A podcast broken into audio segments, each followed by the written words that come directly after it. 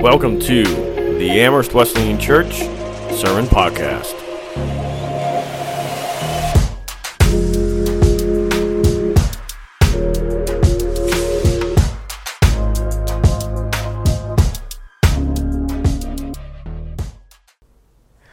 Well, good morning, and uh, thank you for joining us.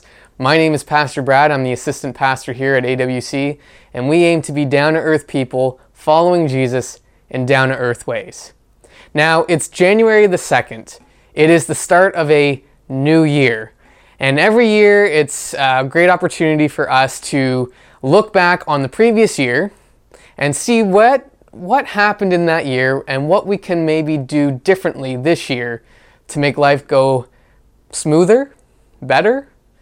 This is why we write uh, things like New Year's resolutions. And so maybe you've written yours and maybe you've kept them so far, maybe you haven't. I don't know. I can't say uh, much about what uh, resolutions I've made, whether or not I've uh, kept them. Because uh, I'm actually recording this in December still. Uh, I'm recording this on the day that we found out we had to switch to virtual church. And so, again, thank you for joining us online. And I know that this is definitely different and not what we expected, uh, but just glad that we can uh, meet together in this format and still uh, learn from God's Word and worship together in a way that, well, it's become familiar, but hopefully for not too much longer. So hang in there, church, and I'm sure we'll, uh, we'll get through this. Uh, before we get into this morning's message, why don't we just take a little bit of time together uh, to pray as a church body, uh, to lift up the needs that are in our community, the needs that are in our church, and, and just encourage one another. Would you pray with me? Lord Jesus, thank you for this morning. We thank you, Lord, that in spite of the fact that we are in this new scenario, this, this new format, that you are still good to us, and that your mercy never changes, and uh, that you are here in the midst of our struggle. You are with us now in our living rooms or offices or wherever it may be that we're watching. And you are with us through the mundane and the day to day. And so, God, we thank you for all of that. And we ask now, Lord, that you be with us in this time. Pray in Jesus' name. Amen. Amen. Well, I don't know about you, but there is nothing worse than a spoiled child. Can I get an amen? Okay, I may have heard you shout amen, but maybe shout it out again. There's nothing worse than a spoiled child. And so if you agree with me, you can nod your head, you can shout amen, you can send me a little note that says, yeah, absolutely. So we could probably just end it there and go, yeah, we agree on something. We don't need to go any further. But yeah, there's, there's nothing worse than a spoiled child. Anytime I'm out, uh, say shopping or in town, you probably have seen this. You, you see children just showing, uh, throwing a, a, tantrum or having a fit. It might be because they wanted a, a, toy in the toy aisle or candy in the candy aisle, and mom and dad said no, and it's just not going their way.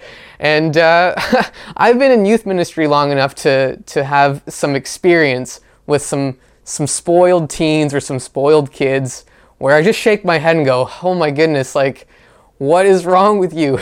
Mom and dad, where are you in this situation right now? Why is this going uh, like this right now? I remember this one youth uh, that I had to deal with before. This was at a different church, so don't worry about your own kid.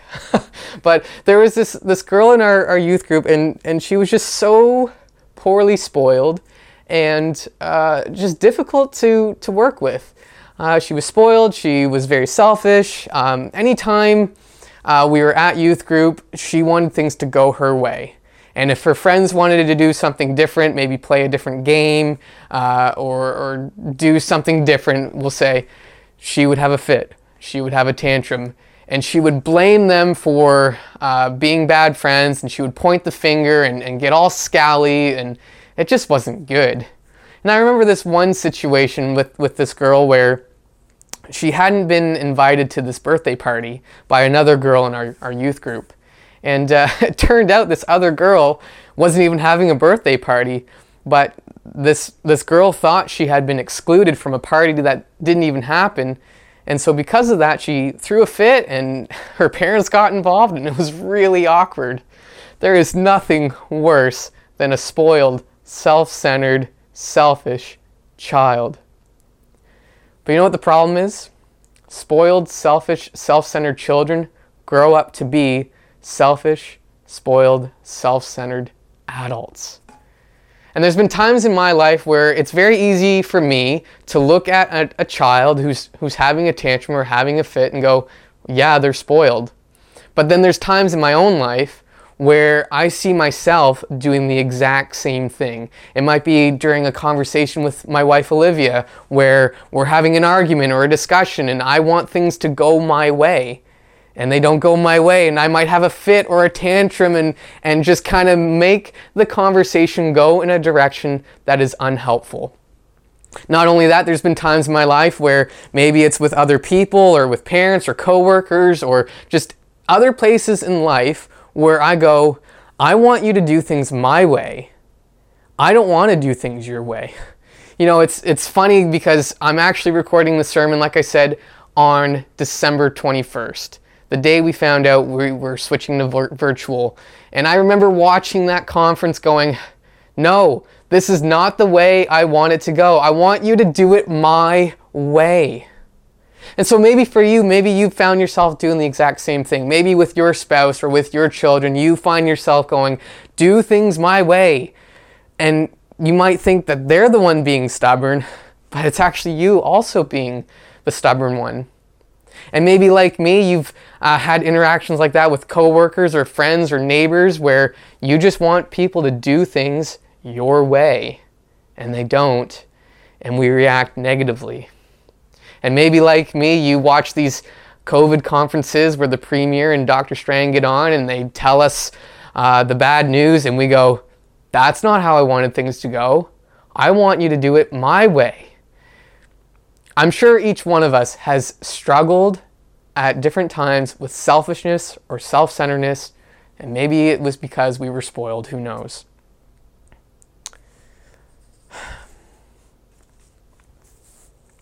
We're, we're starting a new series this morning called Hit Refresh. And it's a really uh, timely message series for us to begin in the new year. Like I said earlier, the new year's the opportunity for us to look ahead to what we could do differently, make our resolutions. But it's an opportunity for us to hit pause and hit the refresh button to refresh ourselves and to kind of let things reset. We can look at things that go on in our lives where we know we don't want those things to be going on in our, in our lives. And so we have to hit the refresh button so that we can learn to not do those things any longer.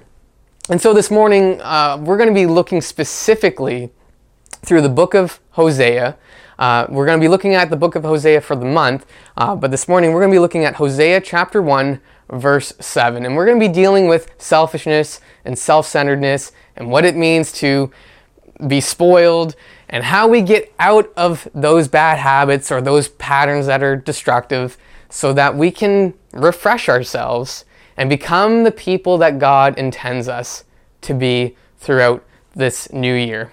So if you have a Bible, why don't you turn with me now to Hosea chapter 1, verse 7.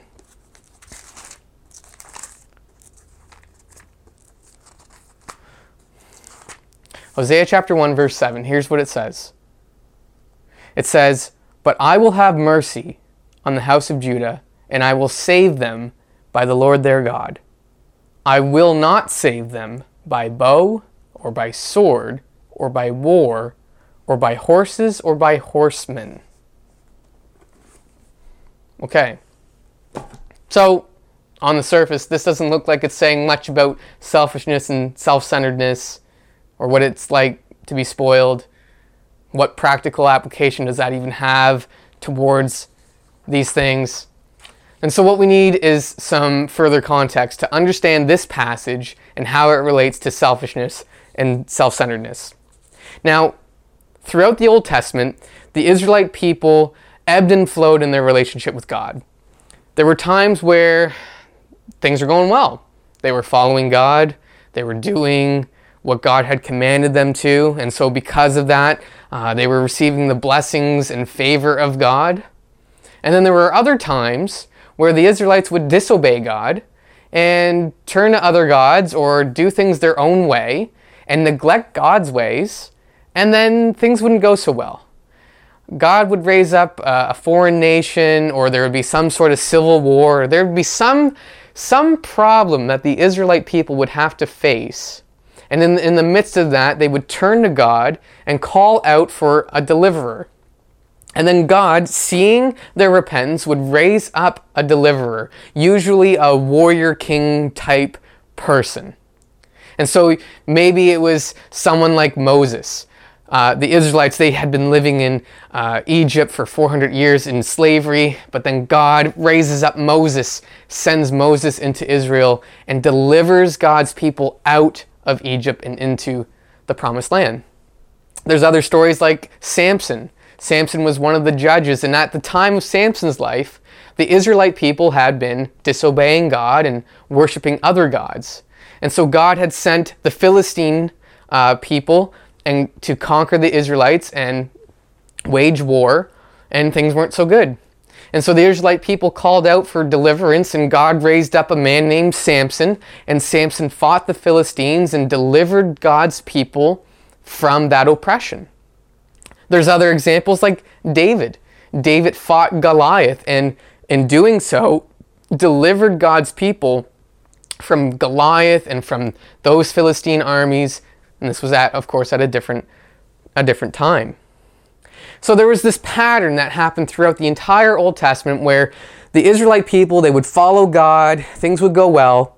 Then, for some reason, they would turn against God, worship other gods, and do things that God didn't want them to do. And so God would send a judgment in the form of a foreign army. And so then the people would repent and they would call out for deliverance, and God would raise up a deliverer and deliver God's people, and they would begin to follow God again. And this cycle would go on and on and on and on until Hosea chapter 1, verse 7, where God says, I will no longer raise up for you a warrior king type person. I will not save you by bow or by sword or by horse or by horseman, but I will save you through the Lord your God. Now, we as Christians, we would understand that as a t- uh, God pointing forward to a time when He would send His Son Jesus to this world to die on a cross, paying the penalty of our sins to finally set us free from sin and death.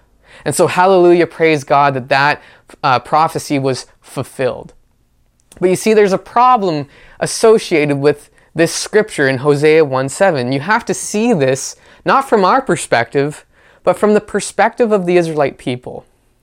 You see, they had become accustomed to this cycle that went on and on and on of uh, turning against God and then facing an oppressor and then calling out for deliverance and then seeing a deliverer and then the deliverer deliver them and, and that cycle. They were used to that pattern. They were used to that cycle. They had become so accustomed to it that it became an expectation of theirs.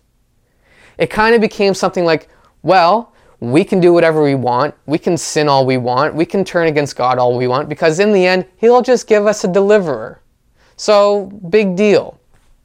And that is a much bigger problem. That is an issue of the heart. And God sees that issue in His people, and He sees that issue in us when we act the same way. And so God says, No more. I will not follow this pattern any longer. I am breaking this cycle. You will not get things the way they've been done before. You will get things in a way that is different, in a way that is not your way, in a way that's not your expectation, in a way that is mine. And so you can understand then that this Israelite people would become angry, sad, disturbed, confused, and all kinds of other feelings would, would begin to prop up as soon as you read Hosea 1 7. Because we by nature are selfish, self centered, spoiled people. And the Israelite people had become selfish, self centered, spoiled people. And the way for God to break that pattern in their life was to change how He had been doing things all along. So, what does that mean for us? Well, the same thing can be said about us. Oftentimes, in our relationship with God, we can find ourselves saying or doing things that God does not desire, and so we might call out for deliverance and expect God to save us or deliver us in ways that we want Him to. And so we might end up saying things like, God, save me the way I want to be saved. Save me without the need for me to confess my sins. Save me without the need for me to repent. Save me without the need to reconcile with others. Save me without the need to forgive those who've hurt me. Save me without the need to make you Lord of my life. Save me without the need for me to worship you. Save me without the need for me to make sacrifices. God, do it my way. Do it my way.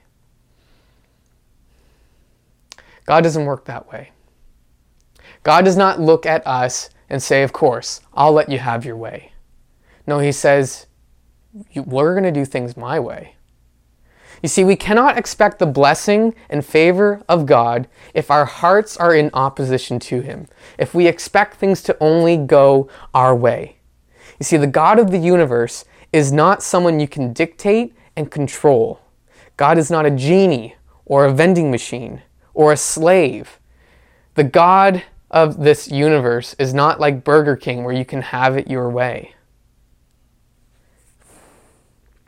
If we look at other examples, we can look at the life of someone like Jacob, someone who tried to gain his inter- inheritance through malicious ways. He tried to do things his own way. But God did not begin to bless and work in his life until after he submitted to God's way. Or you can look at the example of Moses, who, at the time when God asked him to go into Egypt and deliver his people, he made excuses. He said, I'm not going back to Egypt. I, I have a speech impediment. I can't do that. No, let's do things my way. And God says, No, Moses. We're going to do things my way. Or you can look at the example of Abraham and how he tried to control God's plan in the promise of him having a son. See, God promised Abraham a son, but his wife was barren, and so he thought, well, I'll do things my way, and I will sleep with another woman named Hagar and get her pregnant. And God says, No, that was not my plan. That was not my way. You are to have a son through your wife, Sarah. And there are just plenty of examples in Scripture of times when characters tried to do things their own way, and God says, No, we're not doing things your way. We're doing them my way. Isaiah 55, 8 and 9 says this for my thoughts are not your thoughts, neither are your ways my ways, declares the Lord. As the heavens are higher than the earth, so are my ways higher than your ways, and my thoughts than your thoughts. And so when we look at the Israelite people, or we look at some of these other examples of people who try to do things their own way only to get burned for it, uh, only for things to not work out, and for God to step in and say, No, we're doing things my way we have to understand that God is the same way with us. So we cannot expect God to do things our way. We cannot expect God to uh, bless us or give us his favor if we're always fighting him for control of our lives. We ultimately have to submit control to him. And the same can be said in our relationships with other people. We can't expect our relationship with other people to whether they be our spouse or our children or our coworkers or whoever, we can't expect those relationships to be healthy if we're always fighting for control for things to go our own way. See, anytime we put ourselves first, we only alienate ourselves from others. There was a time at another church I remember ministering to this man, and, and this was the exact problem that he had. He expected everyone to do things his way. And oftentimes he was very brash and, and rude, and he would say things and do things that would make people very uncomfortable and not really wanting to be around him. And so he would point the finger and he'd accuse people of bullying him and, and saying, well, you ought, to ex- you, you ought to include me. You know, this is a church after all. But then he would act so selfish and so self centeredly that people would be like, yeah, but the way you act, the way you behave, it's not working out. And so you might think even that these other people will shame on them for not including this man in spite of his, uh, his fallenness and his problems. But the truth is, if we expect our relationships with other people to operate that way, they're not going to work out. If we expect other people to be selfless, but we remain selfish and self centered all along and never change, that relationship will not work.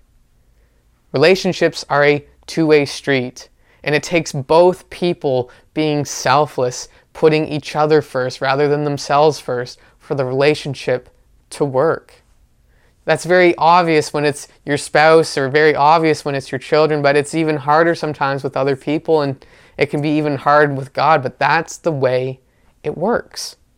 Philippians 2 3 through 4 say, say this it says, Do nothing out of selfish ambition or vain conceit, but rather in humility value others above yourself, not looking to your own interests, but each of you to the interests of others. You see, selfishness and self centeredness, it gets in the way of our relationship with God, and it gets in our, the way in our relationship with other people. And so, if we want to change that, we need to apply this verse to our lives. We need to put others before ourselves. And so this might look like being willing to listen to others first before we speak, or being grateful for what we have rather than demand more from others. Maybe we offer to help other people even if we don't like them. Be mindful of what we say and how we say it. I know that's one that I often need help with. Put others' needs before our own. We can volunteer our time towards a need in our community or our church. But the most important thing we can do is submit to God's way and set aside our own plans and our own desires and our own selfishness and give God full control of our lives. It is through that that we become refreshed, where we can enter in 2022 on the right path, following God's way and not our own way. Setting aside selfishness, setting aside our self centered desires, putting other people before ourselves, and giving God full control of our lives. And there's a way we have to do this. There's, there's a, a point we need to cross for this to work out practically. You see, as I said earlier, God sent his son Jesus to this world to be that final deliverer to set us free from sin and death. And it is to Jesus that we must submit our lives to and make him Lord of our life. We have to recognize that we can't save ourselves. There's no amount of, uh, of holy living or any kind of animal sacrifice or anything that we could do on our own to make God love us more than he already does. It is through his son Jesus on the cross, dying for our sins, that we are delivered. And so we need to put our faith and trust in Jesus rather than our own plans or our own agendas. We need to put our trust firmly in Jesus and follow his way and not our own. So when you get home, I guess you're already at home. Just used to saying that, I guess.